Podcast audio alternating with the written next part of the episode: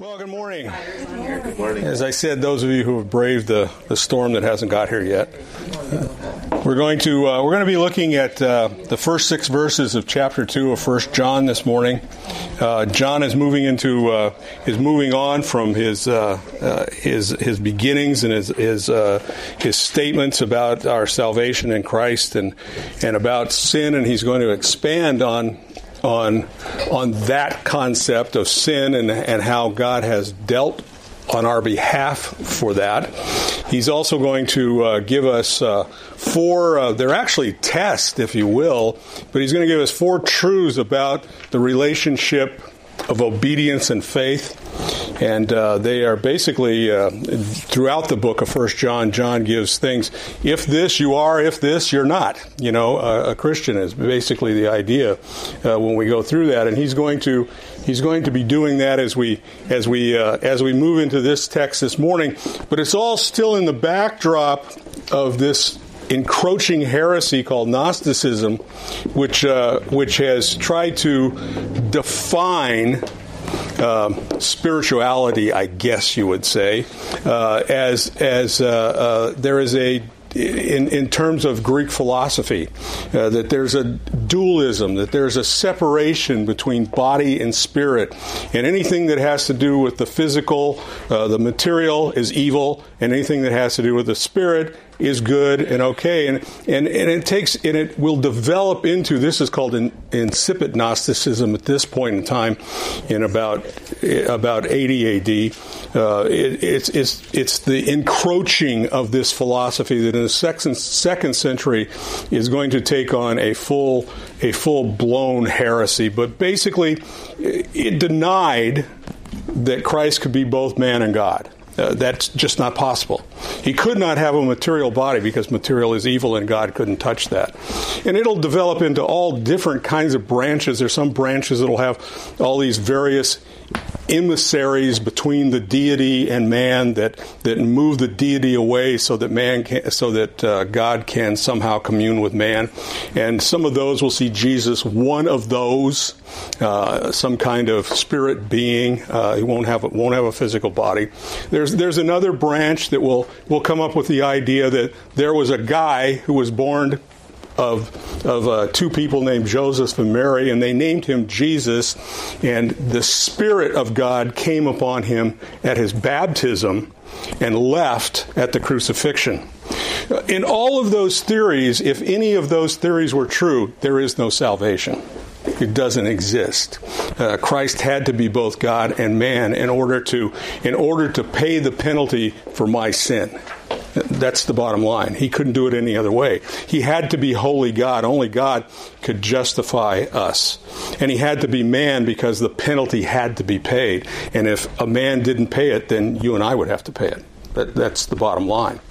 Uh, that's the bottom line. So, so um, this whole heresy as it's developing, and of course, remember John in his writing is in at this point is in Ephesus. Ephesus is in Asia Minor.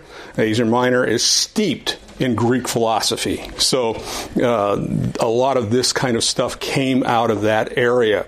Uh, the Eastern Church is where most of the early heresies were born. Uh, so, uh, and this is this is one of the earliest. It's still around today. Uh, it's still around in different forms today. It's it's found in, in some of it's found in uh, the Jehovah Witnesses specifically. A little bit. It's a touch of it in, in Mormonism. Uh, there's some of it in. Uh, I just went blank. Anyway, I'll maybe think of it. Uh, but at Seven Day Advent has some of it as well. Uh, but uh, but at any rate, uh, oh, uh, Christian Science. That's the one I gave you all their quotes on last week, I think it was. Uh, but anyway, all of those have little touches of this, little touches of this. The old heresy, the heresies of today are nothing new. They're the old heresies of first century. so anyway, this morning that's where we're going to be going. We're going to be going through verses verses one through six and uh, uh, and looking at uh, at knowing that we know Him. That's I, I, took that out of the text, so I figured that was a good title. Okay, so we'll look. Uh, we're going to look first of all at verses one and two, and I just entitled that "Knowing We Have an Advocate." Uh, it begins by saying, "My little children, I'm writing you these things so that you may not sin. But if anyone sins, we have an advocate with the Father, Jesus Christ the righteous, and He Himself is the propitiation for our sin, and not only our and and not only ours only, but also for for the whole world." So we're to look at look at those verses first of all. First, the first thing we see is he goes, "My little children." Just kind of keep in mind, uh, this is a, a, a very typical John greeting. Uh, he uses it seven times in First John. This greeting, "My little children." Uh, it's it's an intimate pastoral care kind of idea is is being expressed by him. Keep in mind that John is an elderly man at this time. He's in his late seventies, maybe early eighties, somewhere in there. Uh, he is the only living apostle left. He is probably one of the few living people who actually walked with, talked with, saw, touched, and heard Jesus. So uh, he's kind of a a legend, I guess you would say, in, in, in his world. Uh, but uh, he comes across as a parent or even a grand, uh, grandparent. Uh, here he has a very deep care for these people. That's what this is expressing. He cares deeply about them. That's what you want your pastor to be able to do, is to care about you. Uh, that's, that's part of the job. That's part of the role, is caring for the flock, the entire elder staff. That's what, they, that's what they're to do. It's kind of a common expression, actually, in the New Testament. Paul, when he wrote to the Thessalonians in 1 Thessalonians 2 7, he said that he treated them as a nursing mother who, who tenderly cares for her own children. That's the way he. That's the way he saw. He, he saw. He saw them. It shows. It, it, pictures someone cuddling a baby. Is the idea here? That's how much he cared for them. He he, he also said that that uh, in verse eleven that he was as a father to his own children, and it talks about uh, the training and the discipline and the care that he invested in them. Uh, so basically, he saw his role in in nurturing that young flock at Thessalonica as raising children. And that's, that's how John expresses it here. Uh, Peter, his word was beloved. That was his word. That's the way he saw them. They were beloved to him. They were beloved of the Father, and they were beloved by him as he refers to as he as he refers to these uh, to these to these uh, uh, to these believers. Uh, John was a spiritual father to them. As I said, he was probably around 80, and he's the last surviving apostle at this at this at this juncture. He's, and he goes on and he says, "I am writing these things to you." Uh, he's he uses the singular I here. He makes it very specific that he himself, John the apostle, is writing these words. That's what he wants them to know. I'm writing to. I am writing to you, my little children. That's the idea he's saying here. Uh, and, and, and, he, and he goes on and he, he, he tells them the purpose of his writing. The purpose of his writing is that you won't sin, is so that you do not, so that you would not sin. That's, that's what he says to them. Uh, sin breaks our fellowship. Sin breaks fellowship with God and it breaks fellowship with our fellow believers as well. And that's what he's saying here. I don't want that to happen. Uh, and and he, he's, he's letting them know I'm writing to you to hold you hold you to the truths of Scripture. In other words, he could be saying he said I'm writing to you that your lives would be in conformity with Jesus Christ. Ultimately, that is what he is going to say as he moves through this as he moves through this text excuse me, uh, he says that you do not sin. Uh, keep in mind that as a believer, you, you understand something here. The world, the people of the world, sin because that's who they are. They're sinners. You realize only we sin by choice. We choose to do it. The rest of the world does it because that's who they are. It's natural. Only a believer can stand, uh, can can can clench his fist and stick it in the face to God and say, "I will not." That's incidentally that's sin. Uh, but uh, but that's the idea here. We we no longer uh, are are enslaved to sin. Paul wrote to the church of Rome in chapter six, verse twelve. Therefore, do not let sin reign in your mortal body so that you may obey its lust. And do not go on presenting your members to sin as instruments of unrighteousness, but present yourselves to God as those alive from the dead, and your members as instruments of righteousness of God, for sin shall not be master over you. For you are not under law, but under grace. Uh, so, what he's saying there is that world of sin we can resist, we can stay away from. 1 Corinthians 10 13, there's no temptation taken you, but such is common to man. And God is faithful with the temptation to make the way of escape. Sin literally means to miss the mark, it's hamartia. Uh, the simple deal is means to miss the mark. When used in Scripture, it means to miss the mark of God's holy standard. Ultimately, is what it, what it means. And basically, what John is saying here, he's saying, I'm writing to you, to you that you may not sin. He says, but the possibility is there. In fact, even the probability is there that you will sin because we still are invested in this this unregenerate body at this point. Our souls are regenerate, our internals regenerate, but we still live in a corrupt world. We still still face temptation that hasn't been removed. We have we've been removed from the power of sin, but we haven't been removed from the presence. And sometimes we cave. And that's what that's what John is is talking about here. Uh, he says there is a possibility. But he says you don't have to. That's what he's saying here in verse 1. He says, uh, he, because he goes on to say, if anyone sins, he says, you, I'm telling you not to sin. I want to keep you from sin. But if you do, but if you do, that's what he's saying here. and incidentally, you notice that he changed to plural now because he includes himself because he's still a human being too. He hasn't been translated to heaven yet either. And so. High schoolers. Huh? Oh. High schoolers. High schoolers upstairs. They're doing That's rolling something. Thank you. Oh, the youth of today. Okay. I know, right? I thought that can't be thunder. Anyway, I guess it could have been. Uh, but anyway, he's, he's saying uh, uh, he's he's basically saying believers do not have to sin, but they will. Notice verse 8.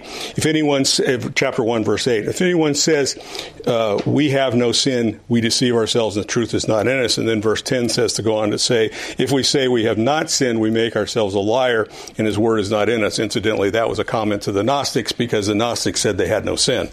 Uh, they had achieved the higher level. Yes? Um, does that refer to us sinning in as Christians or us sinning before we become No, now. This is all now. This is all here and now. This is the, he is talking to believers. When he says the we there, he's all Christians. That's who he's talking to. He says he goes on. He say he says um, the we includes all believers. Uh, just as we said in 1 Corinthians 10, it's common to man. Temptation is common to, to all of us. And then he goes on to say, then he gets into the to the to the fix for all of this. He says, We have an advocate with the Father, Jesus the righteous. That's the next thing. Uh, advocate is parakletos. The word means one who comes alongside another. John's got John's Gospel, uh, this same word is used um, uh, used in John 14, 6, 26, and 16, 7, and it's translated both comforter and helper in those places. Uh, that's the idea here. Uh, that's what a parakletos is. It's someone who brings comfort to someone who is in trouble, who stands alongside them in that trouble, who defends them in that trouble. That's that's the idea here. Now, the common way it's taught in modern day uh, Christianity is is that it's it, it mimics our legal system, which it really doesn't, but it kind of does. Uh, it, it, it, mimics our legal system that God is the judge, Satan's the prosecutor, and Jesus Jesus is the defense attorney. But a paraclete was never a professional attorney. Uh, that the Greeks didn't know anything about that. It was somebody who would stand alongside you. It would stand alongside you and face the charges with you. That would would assist you. And there's a number of examples in Greek, uh, Greek, where where different orators were defended by other orators and that kind of thing. But the but the but the the idea here is pretty close. Basically, basically we have someone who advocates on our behalf before God. That's that's what that's what this is saying. Someone who comes alongside us and advocates for us on our side. Now, the interesting thing where it really deviates from our courts just a little bit is that everyone who stands before this judge is guilty. All of us are guilty of sin. All of sin and come short of the glory of God. Romans 8 23. Uh, all have sinned. That's, that's the bottom line. Uh, they've all done it. The other side of this is the other thing that is true in this court, that is not necessarily true in every court, is the Parakletos who stands next to us. Because he is standing there, we are acquitted. That's the bottom line. We're acquitted. We're automatically acquitted. That's, that's, that's the idea here. It's because uh, Romans 8 1 Therefore, there is now no condemnation to those who are in Jesus Christ. And it's because Romans 8:34 Christ died, raised and now intercedes on our behalf. That's that's that's the idea that he's wanting us to see here. He is our helper and he is righteous. Though fully God, he is fully man. And as fully man, he was able to pay the penalty. That's the idea here. Full, and, and, these are in complete harmony. John 4:34, Acts 3:14. Uh, Hebrews tells us in Hebrews 2:11 that he is he is our brother. In Hebrews 4:15, that's in his humanity. Uh, he knows our frailties in his in his humanity. And in 7:28, he saved us by his death, and he now intercedes on our behalf. That's what this advocacy is all about. He comes to our defense. He comes to our help. He comes and stands alongside, and we are therefore acquitted. That's that's the idea here. He's the one who met the met the uh, the demands of the law, and therefore is right in his righteousness. He is able to stand beside us, and we are acquitted because that righteousness is then impugned to us. We're not righteous in ourselves, but we stand in His righteousness. That's the, that's the picture that He's giving us here. That's His advocacy. And then He goes on to say, he tells us how he something about uh, about that advocacy. Ad, uh, can't even say it now. Advocacy, uh, as he as he because he himself it says, is our propitiation for our sin. And not only ours, but also for those of the whole world. Now, what he's saying, a propitiation is a word that means to appease or to atone, and it stresses God's holiness as being fully satisfied. His wrath appeased, his righteous demands are met through the atoning death of Jesus Christ. That's, that's what propitiation means. God turned the wrath of God away from you and took it out on Jesus at the cross. That's, that's, that's what it means. He bore it. The right penalty that I deserve, he took. That's what that means. That's what propitiation means. And it also means God's no longer mad at me. You know? Can I say amen? Yes. amen. You can say it as loud as you like. Maybe you hear, make them hear it up there. Anyway, uh, overcome the. but at any rate, at any rate, yeah, that's that's the idea here. He he's the propitiation. It says he himself. That's what he's saying. Jesus Christ himself. He's the very one. He's the only one. Jesus Christ, the righteous. Verse from verse one. He is the righteous one. 1 John 4:10 In this is love. Not that we love God, but that He loved us, and He sent His Son to be the propitiation for our sin. It was an act, of, it was a demonstration of God's love that He made it possible that He could turn His wrath away from you. That's, that's what He's saying here. Romans 3.25. Well, I'm going to pick up a little bit more, kind of get the context here. Start at verse 21. But now, apart from the law, the righteousness of God has been manifest, being witnessed by the law and by the prophets, even the righteousness of God through faith in Jesus Christ for all those who believe, for there is no distinction. And then he makes the statement, all have sinned and come short of the glory of God. Then in verse 24, he says, being justified as a gift by his grace through the, through the redemption which is in Christ Jesus, whom God displayed publicly as a propitiation in his blood through faith for a demonstration of his righteousness, because in the forbearance of God he passed over the sins previously committed. Jesus is our Passover lamb. That's what he's saying here. That's that's the idea that's going on. Hebrews two seventeen also there in, in Hebrews he's called our propitiation. It's a consistent uh, a consistent uh, usage. In fact, when the translators of the Old Testament into Greek, uh, the Septuagint, or you'll see it in your text sometimes as the LXX, that's the Septuagint. Um, in Exodus twenty five ten through eleven, they translate the mercy seat as the propitiation because that's what it did. That's where the where the sins of the nation were propitiated annually. Of course, that one had to be repeated constantly, but uh, uh, but uh, that's that's that's the idea here. Uh, God initiated the love to a sinful world by giving His Son to cover sin and remove the guilt. The uh, the gift results resulted in the death of Jesus on the cross and he became our acceptable sacrifice, making amends and redeeming man from the curse of the curse that had been placed upon him, removing the wrath of God from from him. Uh, Jesus, in so doing, he uh, he fixed the broken relationship between God and man. He brought peace. Romans five one.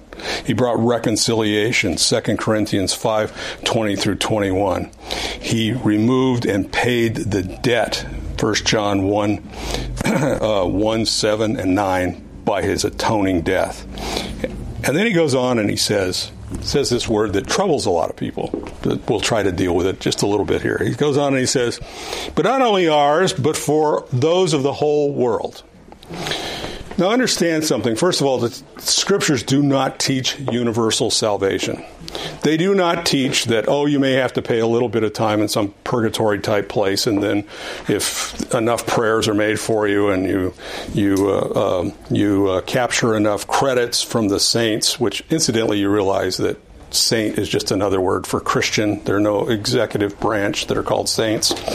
Uh, but uh, uh, but uh, uh, excuse me.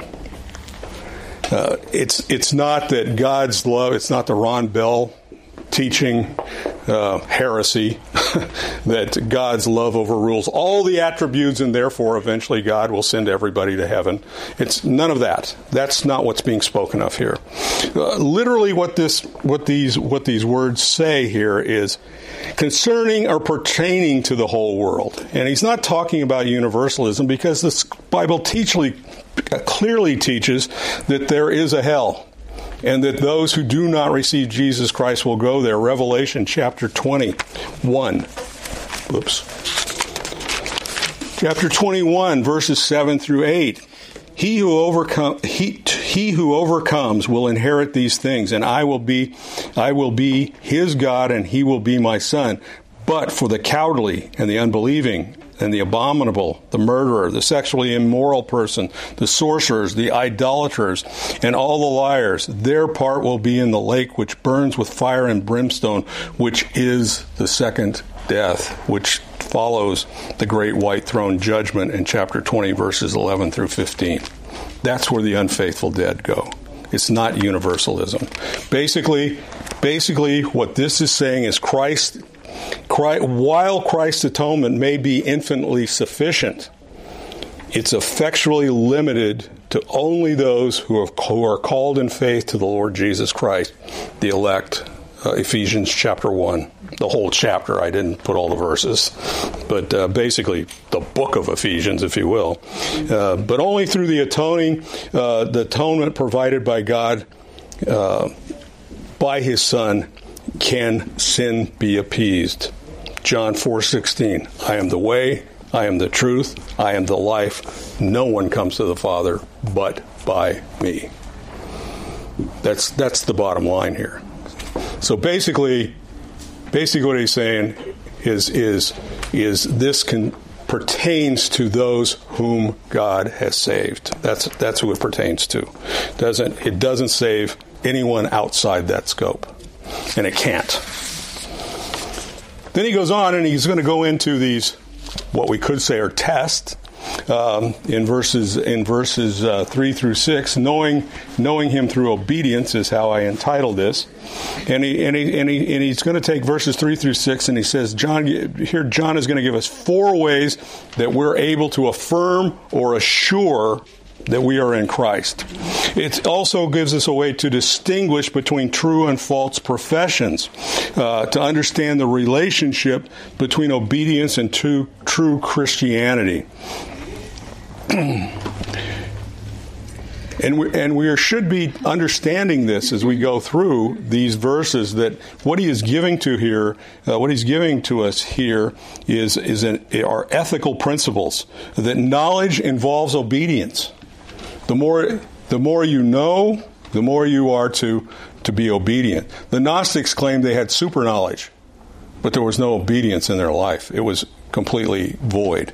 Uh, this says, uh, the, these texts say that knowing God means you obey God. Uh, secondly, secondly, that union involves involves uh, well that verses three and four will talk about the knowledge involves obedience, and verse six is going to talk about union involves imitation. In other words, if you are truly united with Christ, you'll walk like Christ. You're going to reflect Christ. Uh, the world will see Christ in you. Uh, those are those are the things that mark out Christianity, according to John, as we move through this. So, first, the first thing he says is verse three. Obedience proves fellowship. Verse 3 says, And by this we know that we have come to know him if we keep his commandments. That's kind of a strange kind of a interesting uh, wording in English. The Greek has a little bit different. Well, not different, but uh, it's really the same. Uh, but uh, it's going to give us a little, little, little bit different understanding of it. He says, "By this, this is the transition. Advocate going from the advocate and the and the." Uh, um, propitiation, we now can verify the relationship that those things establish for us. You know, that's that's what he's saying here in verse three. We can we can know that we know him. We know conveys certainty. It's not a hope or a wish or a maybe. It's we know.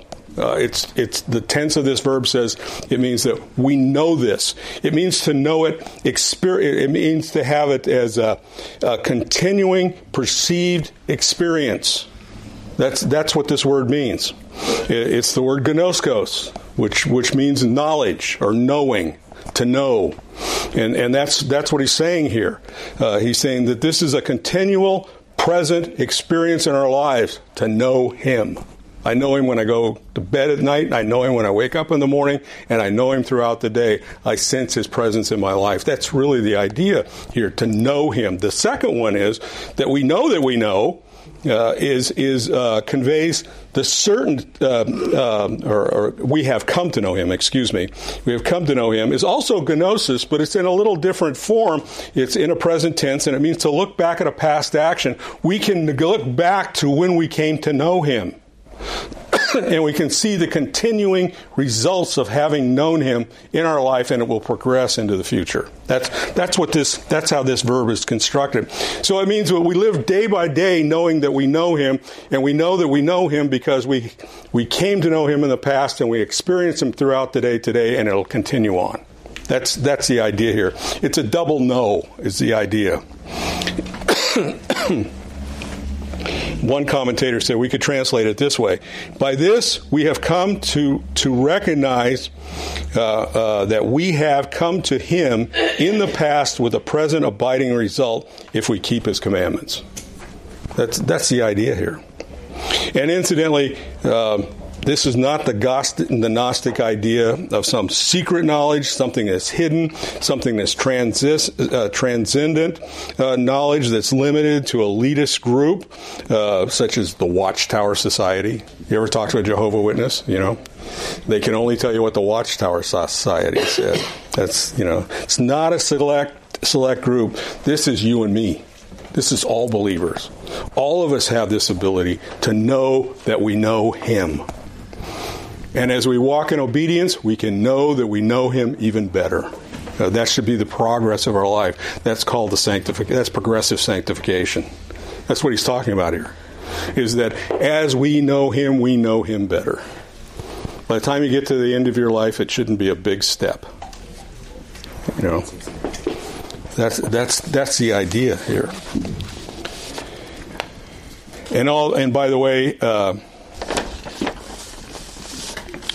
the if when he says if if we keep his commandments, that's not conditioned on uh, the if is not uh, conditioned a condition to know him. The if uh, is is uh, uh, is being used as a convi- condition as a condition for us to know that we know. In other words, you don't keep his commandments, and that's how you come to know him. You know him, and because you know him, you keep his commandments. That's that's really the idea here. That's that's the idea he's saying. We come to know him. Speaks of being in a personal, saving relationship. Ephesians two eight and nine. And when he says he says he says. Uh, if we keep his commandments. The word keep here means a watchful care. It's an external and in, it, uh, it's externally and internally, and it's also a present tense word, which means that it's a way of life. Uh, that it's, uh, that obedience of following Jesus is a pattern of our life. Uh, that's that's the way we live.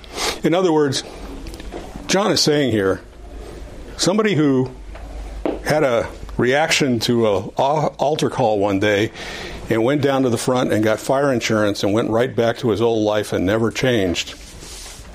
That isn't true. That isn't what happens. Someone who goes to that altar call, goes down front, repents, changes his life, and becomes more Christ like, that's true. That's, that's what he's saying here. That's what he's saying. Keep. It's a watchful care. It's an obedience. It's a, it's a pattern of life. That's, that's what he's wanting them to understand here. And he says commandments. And commandments here, understand something. That doesn't mean the Old Testament law. That's not what it's talking about here. It's talking about the Bible. Uh, there are a number of words, we'll look at them a little bit later because it fits better in another text. But Psalm 19, go to Psalm 19, and there's this whole list of names for the Bible. And that's that's what this is. This is one of them. Commandments is a name. It's the whole book is a book of commandments. It's God's word to us. Uh, he says, "If you love me, you will keep my commandments." In John 7, uh, 14, 15. True knowledge of God produces produces a heart to obey, and with that, you can be assured. If you have a heart to obey, uh, then you're you're a Christian. That's the idea here. Then he goes on and he, he he's going to give the negative now. He's going to give the other side of this. He says disobedience exposes lack of fellowship in verse 4. Here he says, The one who says, I have come to know him and does not keep his commandments is a liar, and the truth is not in him. Uh, this is the guy we just talked about. This is the one that went down the aisle and said, here I am, and raised his hand and said the sinner's prayer and then went right back to his old life. That's this guy. That's who he's talking about here. The one who says, I have come to know him. Basically, that says he's made the claim that he is a Christian. I am a Christian. I'm a believer. He goes around and tells me. I even go around and tell people that. Uh, but uh, that's what he's saying. He's saying, but there is nothing here that shows he has any abiding relationship with Christ, ultimately. Uh, there's no, you know, it's that old question. If you were if you were arrested for being a Christian, is there enough evidence to convict you?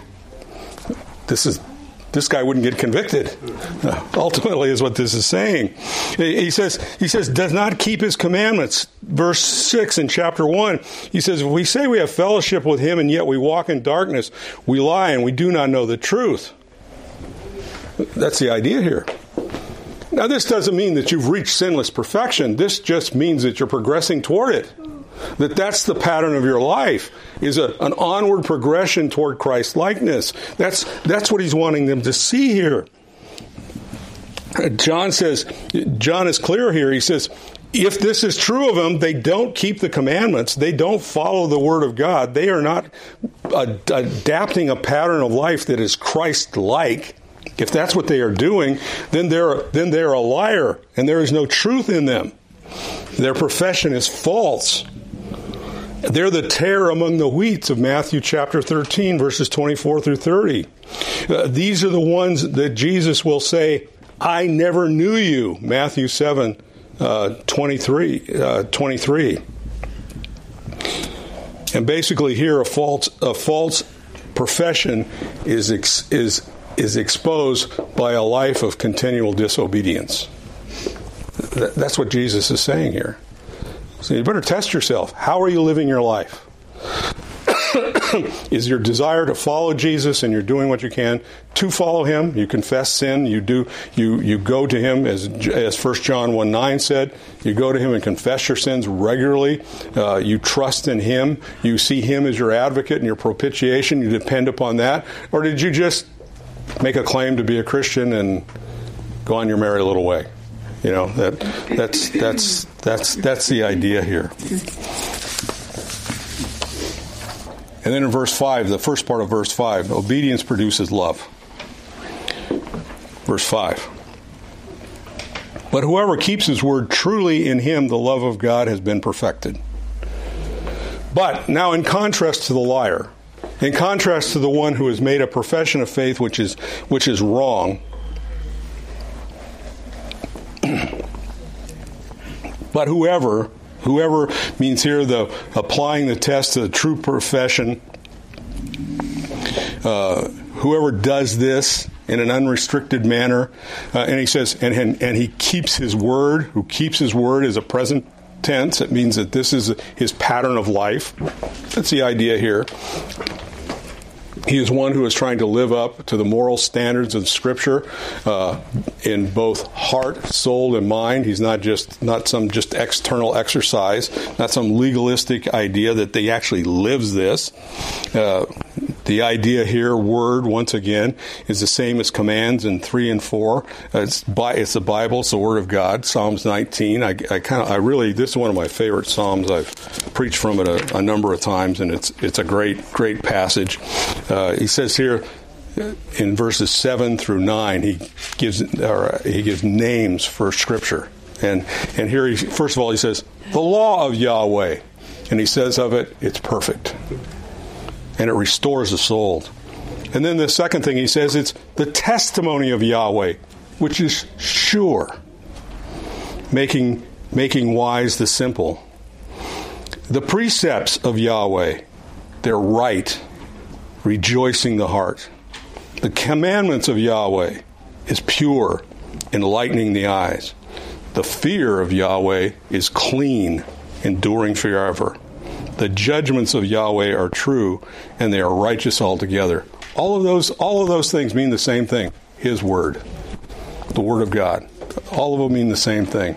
And all of them all of them are completely holy by the words that come next and the last words tell us that the benefit they bring to the believer. So here it says, here it says, here it says, but whoever keeps his word, whoever trusts in this word, Whoever puts, whoever follows its commands. That's what it says here. He says, he says, but whoever keeps his word truly, he's emphasizing it here, truly, absolutely, positively, truly there's the emphasis is the emphasis in contrast to that false profession the obedient one becomes then it's the interesting thing here is he says that can be that can that obedient one, uh, that one who who truly keeps his word.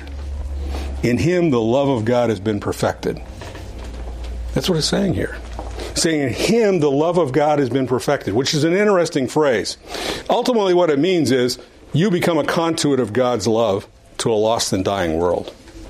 That's that's what he's that's what he's saying here. Uh, the love of God it can either, either mean uh, God's love or it can mean our love for God. But if we look at John 4:19, I think it gives us really the idea of what he's meaning here. In 4:19, he says he says this: "We love because he loved us first." In other words, the love that we have for God is produced by the fact that God loved us. And because God has loved us, we now can love. That's, that's what he's saying here. We become a channel of God's blessing to other people. We become that door which presents God to other other individuals and the love of God to other individuals. That that's that's ultimately what he's saying here. That love is perfected. It has been perfected. Perfected means it's full. It completes its mission. It reaches its intended goal. That is love loves God. But that that is God's love comes to its purpose goal when we obey his word. And, he, and, and in so doing, we can know with assurance that we are in Christ because it results in the love of God in our life. That's, that's the idea that he wants us to understand. And then the last thing he's going to tell us is verse is in verse is in verse six, but I'm going to pick it up. Uh, I, I kind of think that last little sentence in verse five ties these two together. He, he says, "But by this we know we are in Him." That's, that's the first thing he says. By obedience, we know that we are in him. John Stott wrote this in his commentary. The whole context, and especially verse 6, suggest, um, uh, suggests that the phrase in him again refers to Christ. To be in Christ is Paul's char- characteristic dis- description of the Christian. But John uses it too. To be or to abide verse 6 in him is the equivalent of the phrase to know him in 3 and 4 and to love him in verse 5. In other words, those are all equal phrases. They all mean the same thing. You're in Christ.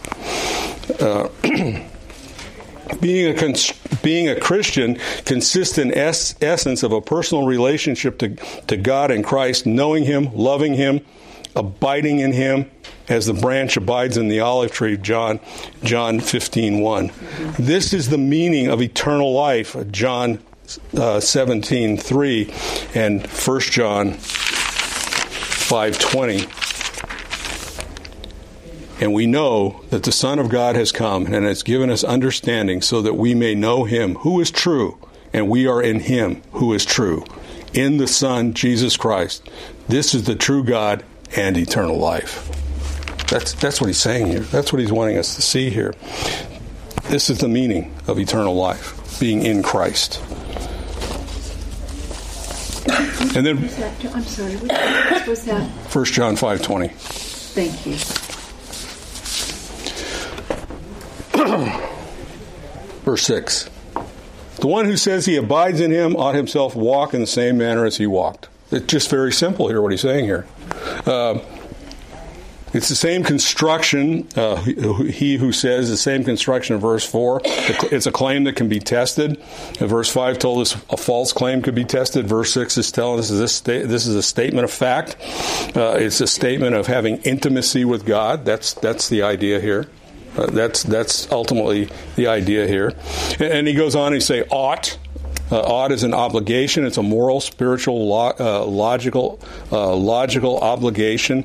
If the claim is fellowship with God, one is e- internally compelled to walk as Christ did. That's ultimately what he's saying here. He's saying what you're going to do is your life should reflect the one whom you're following. Uh, you should be Christ-like in your in your walk. And and so then the question becomes, well, how did Christ walk as a man? Obviously, we can't walk as Christ as God, but we can walk as Christ as man. Well, how did he walk? Well, John 13, 12 through 17 tells us he walked in sacrificial love. We should do the same. 1 Peter 2, 21 through 23 says uh, that he endured sufferings and trials.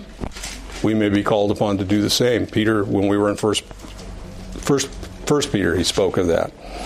Uh, uh, we should walk as a servant. We should have a servant's attitude, Mark 10 45.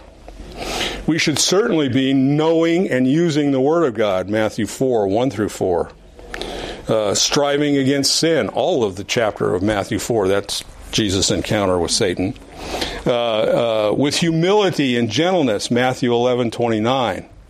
With a passion for the lost, we should have passion for the lost. We should be concerned about them.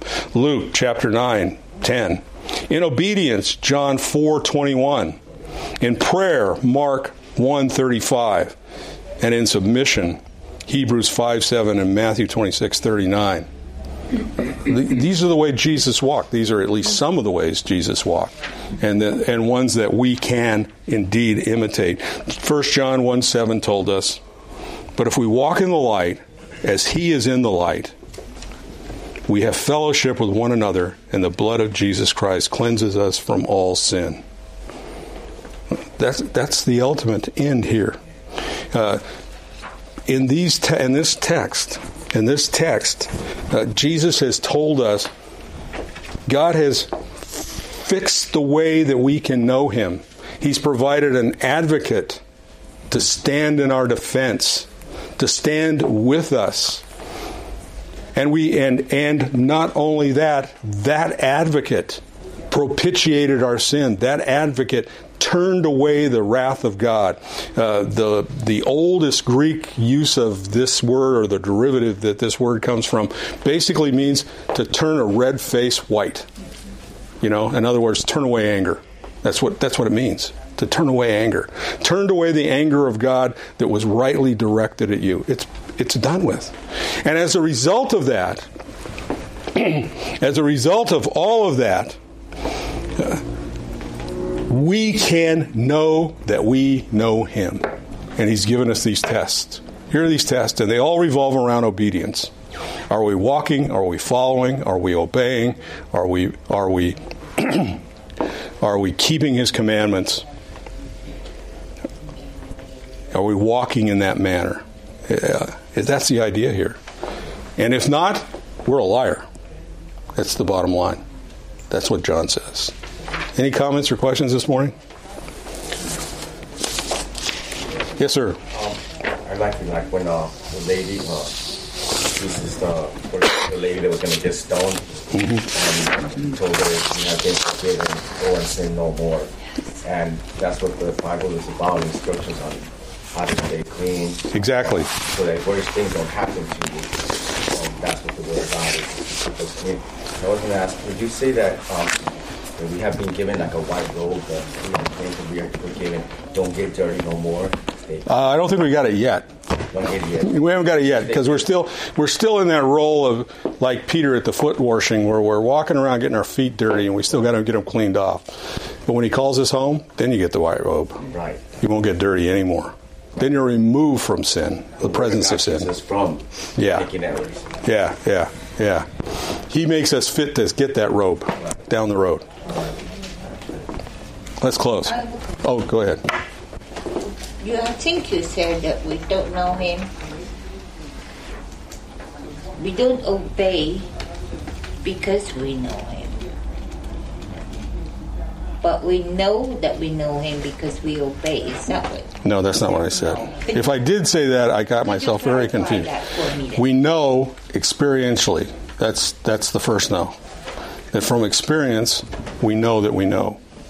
And, and the second one is it's a progressive knowledge. In other words, there's an event that happened in the past that affects us all the way into the future. And, and it's presently true. And it's that we know Him. And out of that, and knowledge then is to produce obedience. Because this isn't a this isn't just an intellectual exercise. This is a heart exercise. This is a soul exercise. This is we have become believers and we are indwelt by the Spirit. And that's ultimately how we actually know Him anyway, because I'm not the teacher, the Holy Spirit is. You know, and you have to remember that. Every one of you can pick up this Bible and know it because you have the, if you're a believer, you have the Spirit of God within you who teaches it to you. Now, He has given teachers to kind of help you with that, but but we're just assistants, you know, at best. Uh, we're uh, like I've, I've said before, uh, teaching staff is is uh, is uh, is support staff. We're to support you. You know that that's what we're for. The Holy Spirit is the ultimate teacher. But but the knowing, the knowing there in that text is that we can know that we know, and it's all it all has to do with the fact that we have received Jesus Christ. Having received Jesus Christ, we had an experience in the past. It's an ongoing experience, and we are coming to know Him progressively as that experience unfolds. That that's the idea of that passage, okay. and it results in us becoming more and more obedient ultimately. you know, I'm not, hopefully, I'm much more obedient today than I was when I got saved 40 something years ago. Hopefully, there's been progress. you know, some days I wonder, but but uh, but hopefully there has been been progress. Yeah. Hebrew says, uh, don't take your sacrifice lightly. No, no, don't tread on the blood of Jesus. okay, let's close. Good, right on time. Lord God, we thank you this morning. We thank we thank you we thank you for this text. Uh, we thank you for our advocate Jesus. We thank you that we don't stand alone. Jesus stands with us. And Father, we give you thanks for that. And we give you thanks too, Father, that that wrath was turned from us because of the blood of Jesus Christ. And that's how he stands with us now as our, as our intercessor, as our advocate. And, and we, we come before you this morning just grateful and thankful for that. And Father, we cannot be anything but obedient because you are our God and you are the one who has saved us, who has called us into your holy presence. And Father, we thank you. And we just ask that we would go now praising you, glorifying your name, and walking as Jesus walked. And we thank you in his name. Amen.